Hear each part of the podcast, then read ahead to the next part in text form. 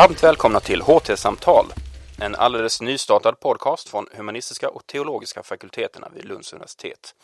I den här podcasten, eller poddradion om man så vill, om man vill försvenska det hela, så kommer forskare vid HT-fakulteten att diskutera olika frågor kors och tvärs över ämnes och institutionsgränserna i vad vi hoppas resulterar i ett antal engagerande och lärorika samtal. Det ryms förstås enormt mycket kunskap vid HT-fakulteterna, kunskap som hittas i så vitt skilda fält som grekiska och etnologi, religionssociologi och kognitionsvetenskap, mänskliga rättigheter och utbildningsvetenskap. Men är de så hemskt olika egentligen? I den här samtalsserien ska vi föra samman forskare från olika discipliner och låta dem diskutera ett gemensamt ämne utifrån sina specifika horisonter. Mitt namn är Martin Degrell. Jag är fakultetssekreterare med fokus på forskningsfrågor vid HT-fakulteterna och vid sidan av det så arbetar jag även som kulturskribent och kritiker. Men här och nu kommer jag att agera samtalsledare och ben mig i detta premiäravsnitt har vi Birgitta Berglund som är lektor i engelska och Max Liljefors som är professor i konsthistoria och visuella studier. Välkomna! Tack så mycket! Och dagens tema är genier och genialitet. Och vad är då ett geni? Jo, vi kan konstatera att begreppet är ganska svårfångat. Det betyder olika saker för olika människor under olika tidsåldrar. I uppslagsverket Encyklopédie, publicerat i Frankrike under mitten av 1700-talet under Denis Diderots redaktörskap, definieras ett geni med den poetiska formuleringen The man of genius is he whose soul is more expansive and struck by the feelings of all others, interested by all that is in nature, never to receive an idea unless it evokes a feeling. Everything excites him and on which nothing is lost. Kan man då istället när man kastar ut frågan, som jag gjorde då på sociala medier, då får man en liten annan reaktion kan man säga. Eh, då associerar ofta Eh, folk till saker i stil med någon som kan göra saker som ter sig omöjliga eller oförståeliga för andra. Någon som revolutionerar svåra fält.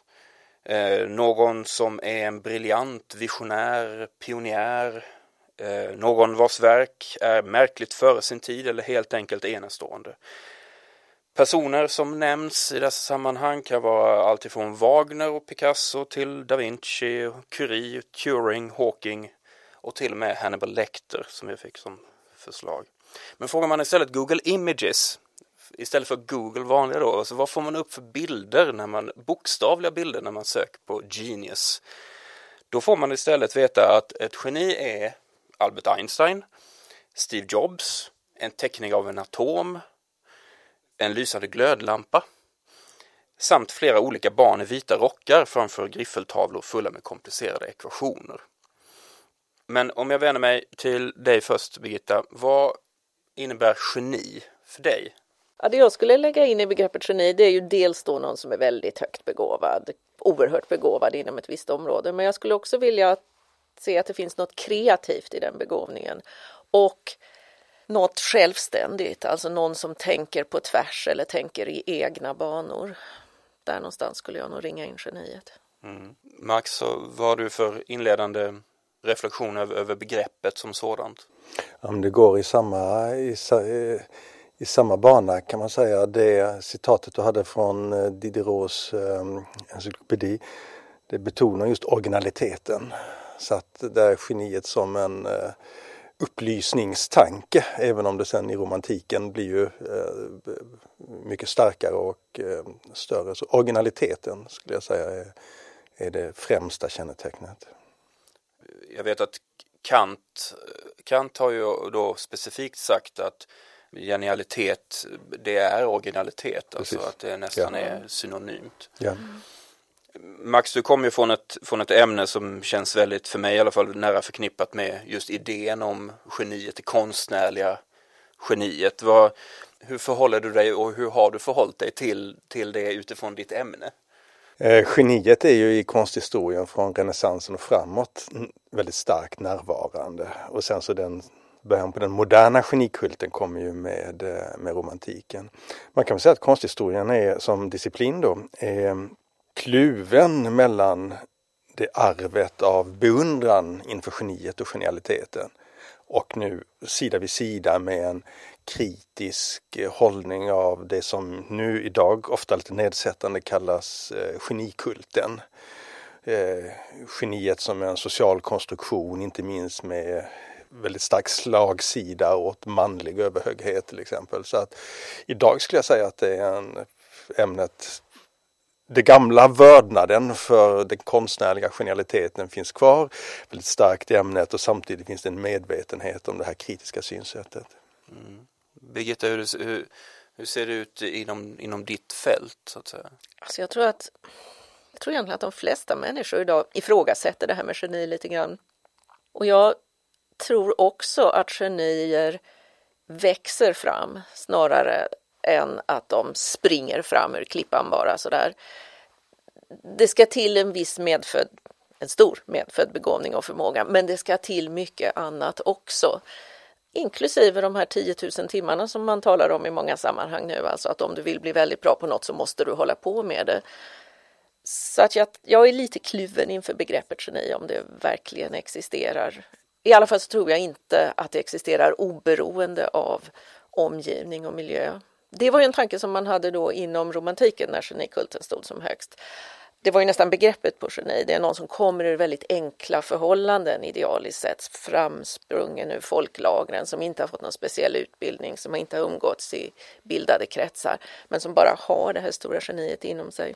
Och det ledde ju då bland annat till att, att Shakespeare fick en genistämpel på sig under romantiken som han inte riktigt hade haft tidigare. Han hade varit en, en stor dramatiker, en stor författare, ja. Men just den här genikulten ledde till att han, han fick genistämpeln på sig och då gjorde det ju att man lite liksom ruckade på omständigheterna. Man betonade det faktum att han kom från Stratford-on-Avon som ju är provinsen, en liten ort eh, inte från, från Metropolis. Man betonade det faktum att hans pappa var hantverkare så han kom från enkla förhållanden. Man betonade det faktum att han slutade skolan vid 12-13 års ålder och aldrig hade läst på universitetet. Och då blev det ju så jättestort det här när han var ett sånt fantastiskt geni som trots allt detta hade gått om alla andra. Men det är också det som sen på 1900-talet leder till att man får de här konstiga ryktena om att ja, men Shakespeare kan nog inte ha varit Shakespeare. Det var nog inte han som skrev verken i själva verket, för det är ju omöjligt med tanke på hans bakgrund. Men sanningen ligger ju lite mitt emellan. Hans pappa var visserligen hantverkare, ja, men han var en skicklig hantverkare som var borgmästare i stan och de hade det förhållandevis gott ställt. Nej, han läste inte på universitetet, men han läste på ortens grammar school och den var väldigt bra. Han fick en god bildning där. Han lärde sig inte grekiska, men han lärde sig hyfsat latin och han läste världslitteraturen i översättning på engelska eller på latin.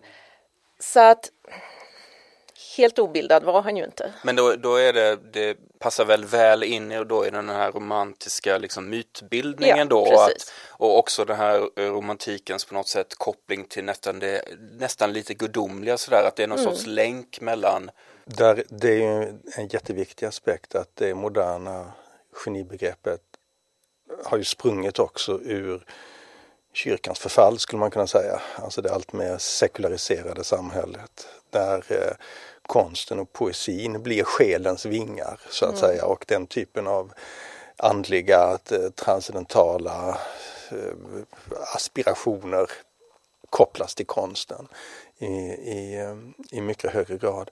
Och där kommer ju ifall, ifall originalitet och fantasin om något slags gudomligt i inspirationen, originaliteten liksom hör till genikulten. Så det du pekade på det är ju då baksidan, genialitetens skräck så att säga för eh, inflytande. Påverkan, alltså mm. det som inte är originalitet utan det som har, man har tagit intryck från något annat. Man kanske till och med har lärt sig eller imiterar. Och, eh, så.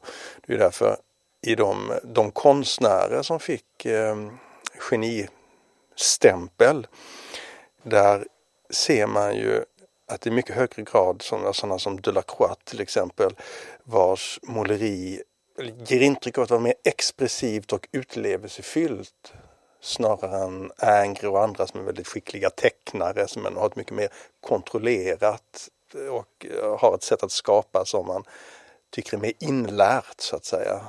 Färdighet snarare än eh, utlevelse och expressivitet. Ja, någon sorts eh, inspiration Mm, mm. liksom. Alltså om vi är inne på genialitetens eh, religiösa ursprung, eller ekot av det religiösa i geni, genikulten så ska man ju komma ihåg dogmen om eh, den obefläckade avlelsen. Eller Mohammed som var analfabet. Just därför att han inte skulle kunna skrivit Koranen själv. Och, eh, så att där finns en, en, en koppling där.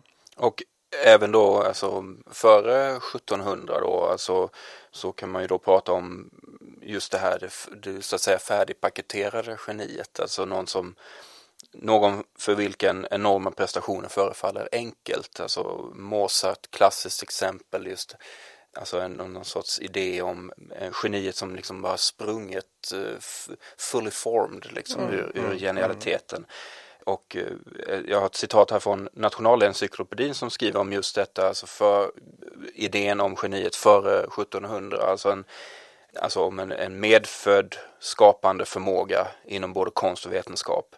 Där inlärningen anses, precis som du är inne på, som en det är liksom en lånad kunskap nästan, jag ska inte säga att det kanske inte befläckar geniet men det är åtminstone så här, ja, det kvalificerar geniet på ett annat sätt. Va? Medan det geniala är något unikt och individuellt. Och, och då återigen kommer vi in på, alltså det, det rimmar väldigt väl då med, med det här eh, eh någon som kommer från eh, förhållanden då det liksom inte borde vara möjligt för den här mm. människan att skriva de här pjäserna till exempel. Ett annat exempel man har i engelsk litteratur är systrarna Bronte som kom från också en liten by som heter Haworth i eh, Yorkshire som är ganska isolerad och, och en rätt eh, karg trakt. Och det här har ju också då betonats väldigt starkt att de kom ur den här lilla, lilla isolerade byn. De levde ute på heden mer eller mindre. Återigen så är det lite har man förfalskat fakta där. Haworth var en stor by eller en småstad. Eh, ganska industriell faktiskt. Det var, det var rätt mycket folk eh, på orten för det första. För det andra så var de ju inte helt isolerade där. De åkte och handlade och shoppade i Leeds till exempel som var en rätt så stor stad i närheten. Ehm, de hade besökt London. Två av systrarna bodde ett och ett halvt år ungefär i Bryssel Eh, där de eh, vistades på en flickskola där de gav lektioner i engelska mot att de fick lektioner i franska och tyska. Så att de var ju inte fullt så isolerade och, och kom från ingenstans som man kan tänka sig. Men det är just det här att man vill se att de, de skulle på något vis inte ha någon bakgrund, några motiv till sina böcker utan det skulle gärna, ville man ju se det som då allt eftersom de blev större och större som författare så att säga ville man ha det här oförklarliga. Hur kunde de? Hon hade ju nästan aldrig mött en man. Hur kunde hon skapa Heathcliff? Eh, men det är ju inte riktigt sant. Men det är intressant då, alltså, vad skulle så att säga hända med de bilderna, föreställningen om de här systrarna till exempel, om det då om alla bara kände till och erkände att de hade det som de hade det. Vad hade det blir inte lika uppfattas deras verk på ett annat sätt? Det blir inte lika eller? fantastiskt så, vi får inte en lika bra Nej. historia. Och just systrarna Bronte är ett exempel på en historia där texten om dem själva, historien om dem själva är lika fascinerande som texterna de skrev. Folk dras till historien om de här ensamma systrarna ute på heden. Det är mytens dragningskraft helt enkelt. Men eh, om vi säger då den kanske lite mer moderna definitionen om vi ska liksom närma oss, vi är inte riktigt framme i nutiden än, men om vi närmar oss liksom nutiden då förändras ju lite grann genibegreppet, alltså att det kommer att handla mer om fokus på kreativitet istället, alltså ja, originalitet är ju likväl hänger ju kvar va, men den här kanske ja, mytbildningen, hur länge håller den i sig eller håller den fortfarande i sig? Vad säger du Max? Att den håller i sig eh, utan tvekan, eh, i alla fall inom mitt fält. Det finns många orsaker till det, att det är en myt en eh, myt som vi älskar och känner igen och som dessutom har en stor marknadsvärde om man, om man säger det så. Men tiden är också annorlunda alltså. Både, alltså det, nu ger jag mig in bara flyktigt på filmens fält. Eh, jag gjorde en liten studie nyligen om hur eh, vetenskapsmannen avbildats i science fiction-film. Och då så ser man ju det här vetenskapliga geniet eh, på gränsen till galenskap och så vidare. Till exempel i, ja, ta Fritz Langs Metropolis till, till exempel. Om man sen snabbspolar framåt till postmodern science fiction som det kallas ibland, ta Ridley Scotts Blade Runner till exempel och ett flertal andra sådana filmer som har kommit efteråt. Eller Frankenstein är också förstås ett sådant, eh, eh en sådan gestalt. Men den genigestalten som vetenskapsman är i stort sett helt frånvarande. och Har ersatts av en duktig och skicklig vetenskapsman men som samtidigt har en stor företagskoncern som tjänar pengar på ett väldigt cyniskt sätt på sina vetenskapliga uppfinningar så att säga. Så att ehm, som i Frankenstein, det som var det stora, det här att väcka liv i den döda kroppen postmodern science fiction då har det blivit i industriell skala så att säga. Man till, tillverkar artificiellt eh, biologiskt liv på, på löpande band. Och lite grann speglar det alltså hur att genimyten existerar på andra villkor i massproduktionens tid så att säga.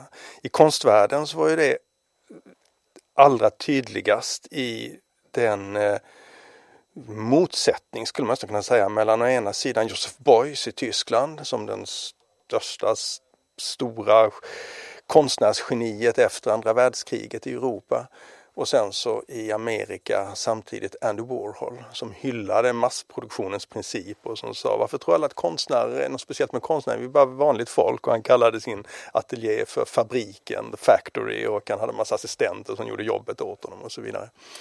Medan Josef Beuys, allting i hans konstnärskap kretsade kring hans person och hans ingivelser och inspiration och det unika i honom. Warhol gjorde ett porträtt av Beuys. Eh, de träffades men de eh, hade inte mycket att säga, säga varandra.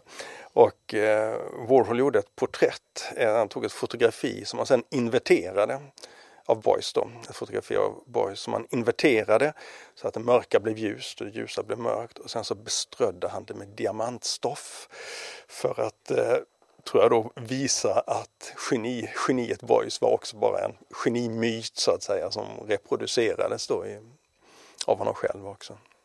Men tror du, apropå bara lite sånt sidospår här, men jag tänker på just konstnärer och i deras utövande av sitt konstnärskap även idag då jag undrar hur många det är som, som kan liksom acceptera det faktum att eh, alltså jag, jag, tänker på när, när det ska göras en utställning till exempel och en stor ut, eh, konstnär kommer till Louisiana till exempel. Då är det ju inte liksom konstnären som är där själv oftast och liksom jobbar med det utan han har sina, ofta han då, eh, ett, en, en armé av assistenter och jag tror fortfarande det kan finnas någon sorts eh, motstånd till att liksom acceptera att nej men en konstnär hon gör det själv liksom. Det är faktiskt de står där och ska måla eller vad de nu ska göra sin skulptur men i själva verket så är det ju så precis som med Warhol och Warhol är något extremt exempel naturligtvis men alltså alla moderna konstnärer har ju massor med assistenter. Och det hade, och liksom... de, och det hade de gamla konstnärerna ja. också. De hade sina verkstäder och ateljéer ja. där det du hade en konstnär som mål, någon assistent som målade himlen så att säga och, och, och de är så att eh... Men det är där jag menar att jag tror att det kan finnas en föreställning om just geniet som kanske lever kvar på det sättet att man, man liksom Nej, jag vill inte riktigt höra det där att liksom personen i fråga inte gör jobbet själv. Det är ju väldigt individuellt såklart men väldigt många konstnärer skulle ju inte alls, eh, de framhäver ju ofta att, att de inte arbetar solo så att säga. Men det ligger någonting i konstvärldens eh, retorik och mytologi som gärna framhäver den, uni, uni, den unika konstnären som enskild gigant uppe på, på bergstoppen. Det har ju också att göra med vår inställning. Jag tror vi har en väldigt kluven inställning till geniet idag. Dels värjer vi oss mot den här genikulten just av den store mannen. För det ingår ju också i det begreppet att han får ju vara en skitstövel då. Han får ju bete sig hur som helst. Eh, och det är ju någonting som många av oss har lite svårt för idag. Men samtidigt är det ju någonting i den här genimyten, just med det här som kommer från enkla förhållanden, som hade allting mot sig och som ändå tog sig fram. Alltså det, det är ju någonting i det vi fortfarande älskar och det är ju det här alla älskar en underdog va? Och, och, någon som då mot alla odds lyckas. Så att jag tror vi är lite kluvna idag i vår attityd till geniet som begrepp. Jag tror inte att geni, alltså mytens attraktion är inte bara det att det är en underdog tror jag, utan för det det finns andra underdog-modeller men som inte är, liksom blir ett, eh, som, som leder fram till eh, eh, geniet. Men Ja, det är klart, alltså det du säger att den här moraliska carte blanche som mm. ges till geniet mm. liksom som aldrig behöver springa och hämta på dagis och babba och allt sånt där. Liksom, det får är du geni så får du frikort. Ja, precis. Ehm, men eh, någonting med geniet är ju också att det går eh, utöver, oavsett om vi nu tar genialiteten på allvar och tycker att någonting existerar eller, att vi, eller om vi pratar om genimyten, men det, att det går ju utöver duktigheten och mm. utöver talangen jag, vet inte, jag minns inte vem det är som har sagt det, men att eh, talangen träffar målet som ingen, ingen annan kan träffa. Eh, geniet, genialiteten träffar målet som ingen annan kan se. Jag tror det var Schopenhauer faktiskt. Det var Schopenhauer, ja, tack. Okej. Okay. Som, där det är någonting som, alltså att genialiteten som någonting som kan sätta själva spelplanen på huvudet.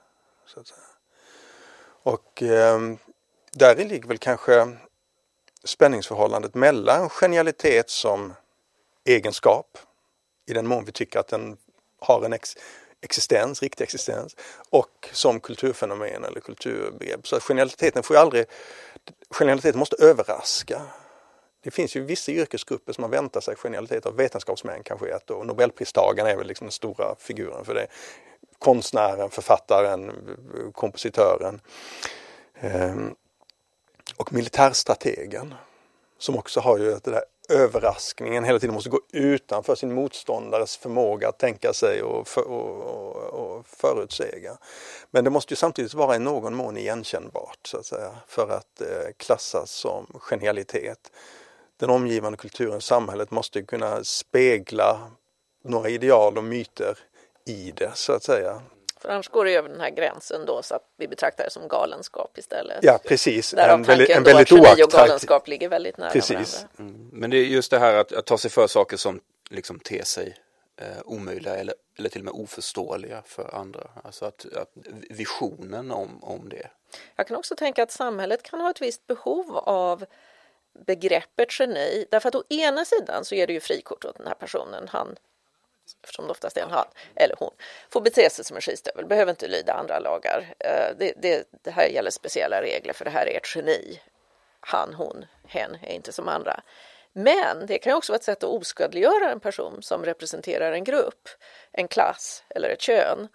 Eh, och då tänker jag lite på ehm, en person som jag intresserat mig lite för, Mary Wollstonecraft, som var författare och tidig feminist i slutet på 1700-talet och som publicerade ungefär under tiden för franska revolutionen ett verk om kvinnans rättigheter som ansågs genialiskt. Hon ansågs genialisk och hon var väldigt utlevande, väldigt speciell, väldigt okonventionell i sitt levande.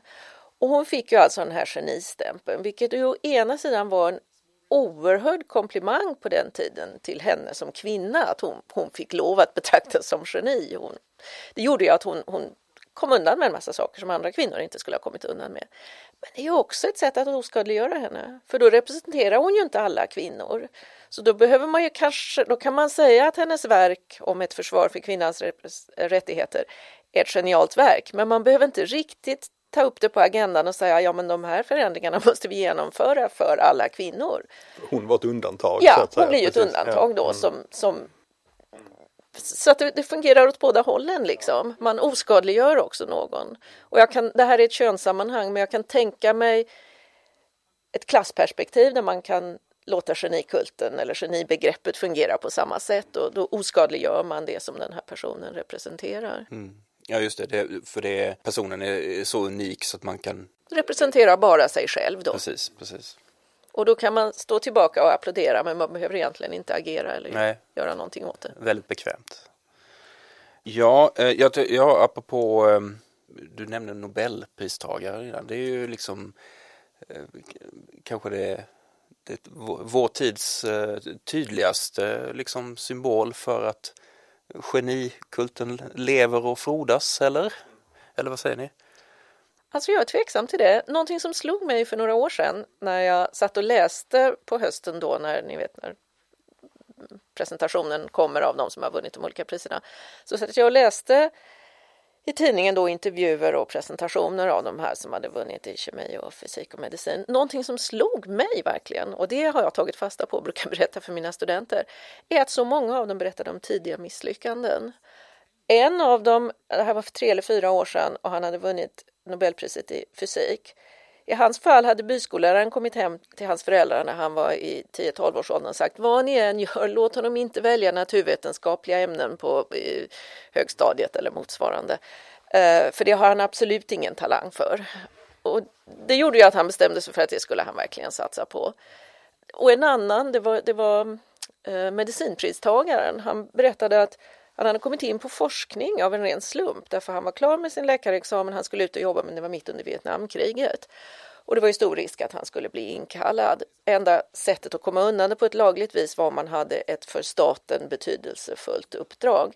Så han sökte ett jobb på en forskningsanstalt som hade den här statusen.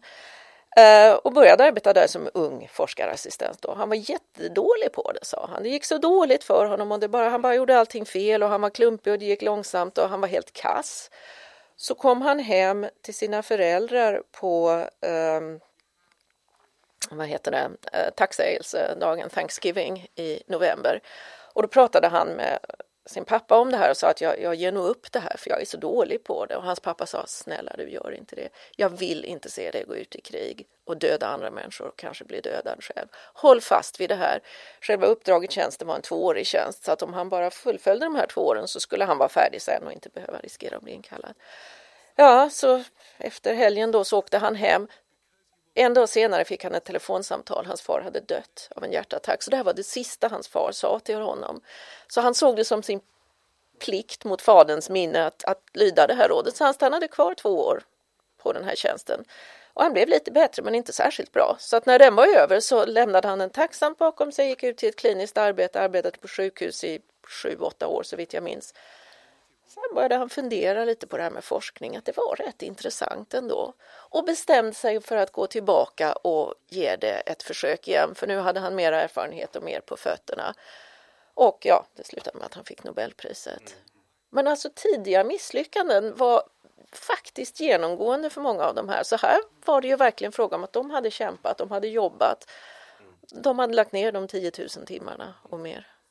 Samtidigt finns det ett korn av den gamla genimyten i det här inför Einstein som det jag tror det är en myt, sägs ha haft jättedåliga betyg i skolan och liksom ingen, eh, så att säga. Var inte han lite dyslektisk?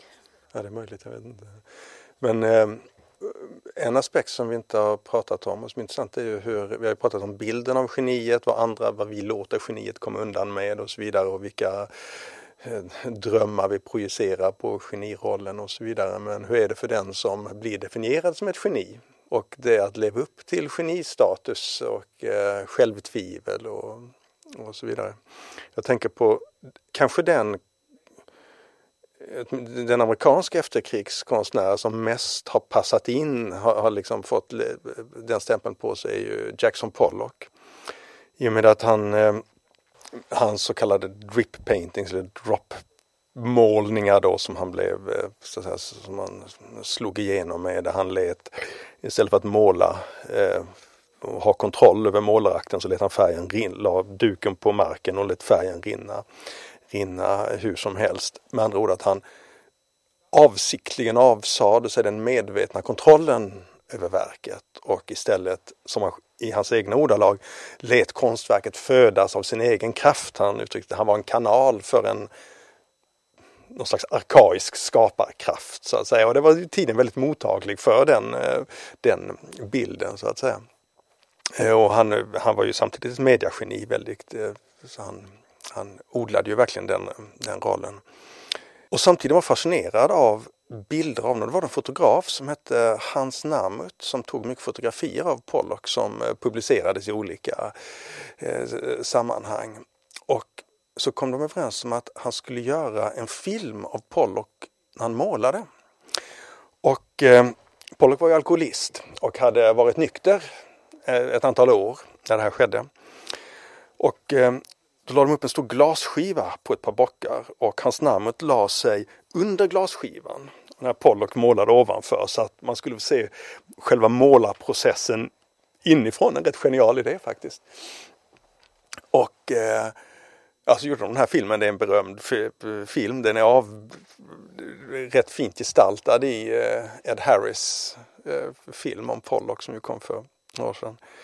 Men i alla fall, när det var färdigt, så var, när den filminspelningen var färdig så var Pollock som förbytt.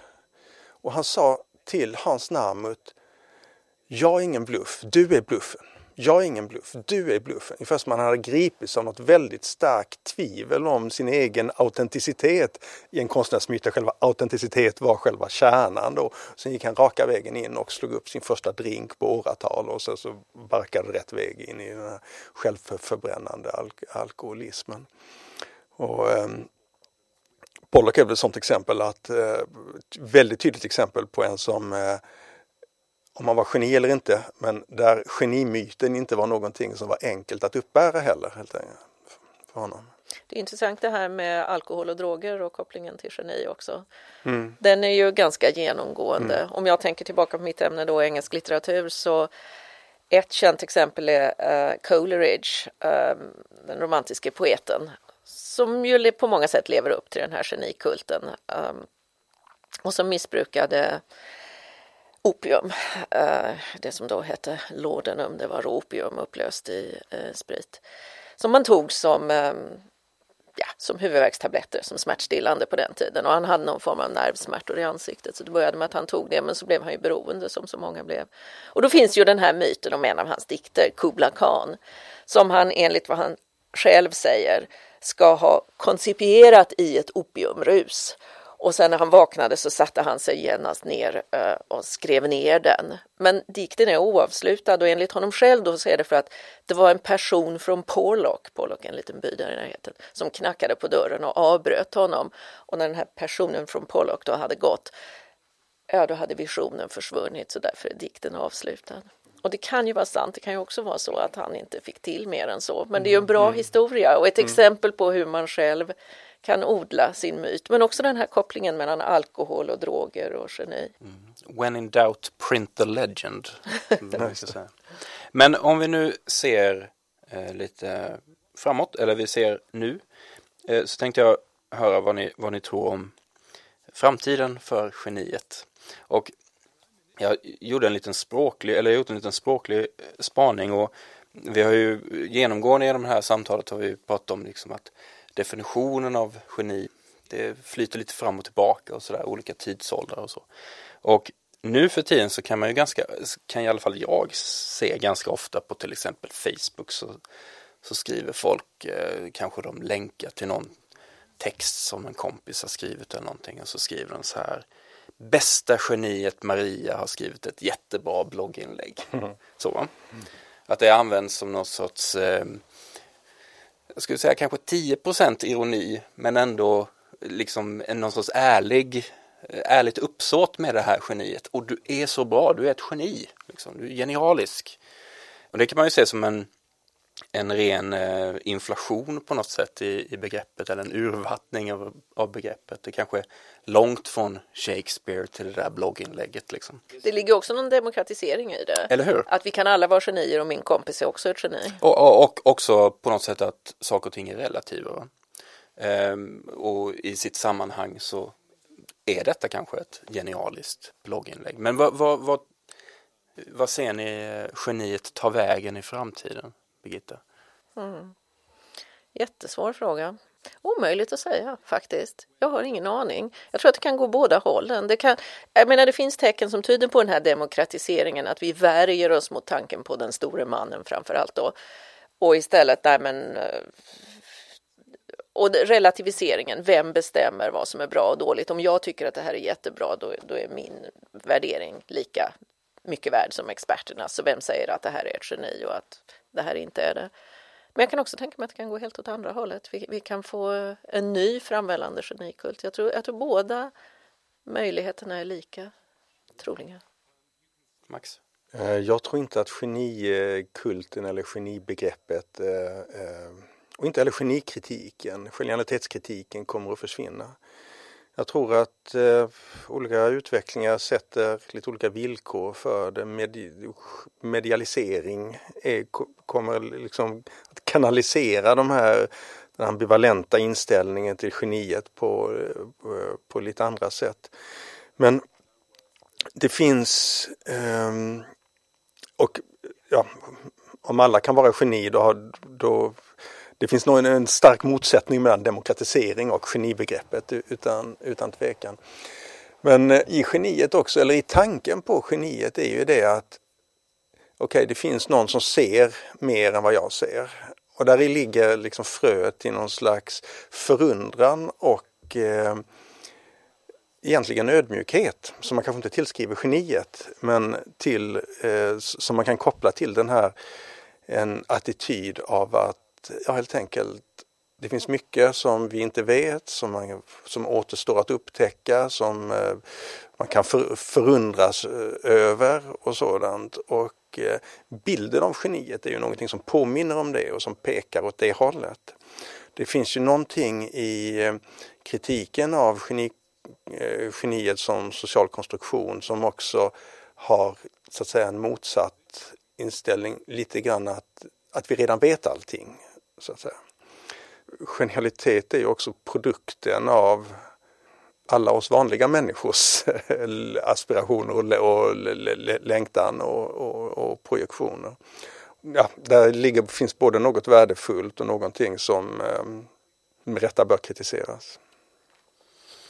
Och nu tänker jag slänga ut en liten fråga här som ni inte är förberedda på, men om nu... Jag vill bara säga att vi har inte varit förberedda på en enda av de frågorna du, har ställt, du har slängt ut. Så.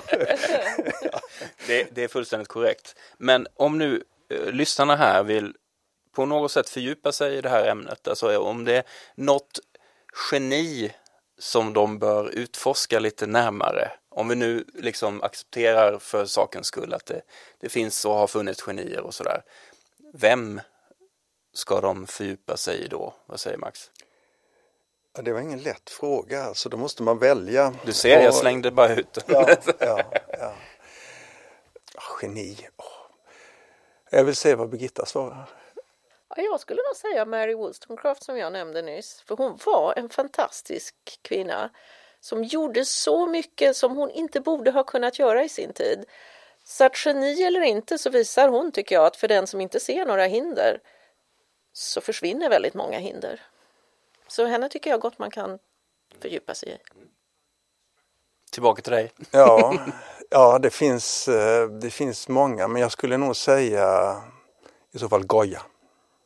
Och det är mer av min personliga smak av alla de, det pärlband av konstnärer med genistatus så skulle det vara Goya. Om jag får gå utanför konstvärlden så skulle jag nog säga Därför att det här är en person som man kan resa, och det har rests krav eller anspråket på genialitet för hans räkning. Men han var definitivt galen också och satt inspärrad. Eh, Daniel Paul Schreber, den tyska jurist som satt inspärrad i, eh, på mentalsjukhus under lång tid, slutet på 1800-talet och 1900-talet. Och som skrev sina memoarer inifrån sitt vansinne så att säga. Som sen blev en fallstudie hos Freud som Freud bland annat eh, eh grundade sin psykosteori på utifrån. I den här boken så är det en sån fantastiskt främmande universum som, som byggs upp. Hans vansinne helt enkelt. Men skrivet på en, eh, ja, med en gnista av genialitet i. Mm, tack för det. Eh, och med dessa kloka ord så avrundar vi detta första avsnitt av HT-samtal. För att veta mer om den forskning som pågår på humanistiska och teologiska fakulteterna så går det bra att besöka oss på webben ht.lu.se. Vi finns även såklart på Facebook. Där heter vi Humaniora och teologi vid Lunds universitet. Stort tack till Birgitta Berglund och Max Lillefors för att ni var med här. Vi spelar in detta program i Humanistlaboratoriets larmstudio på Lux och vi tackar Peter Roslund för teknisk expertis och assistans. Jag heter Martin Negrell och vi hörs snart igen.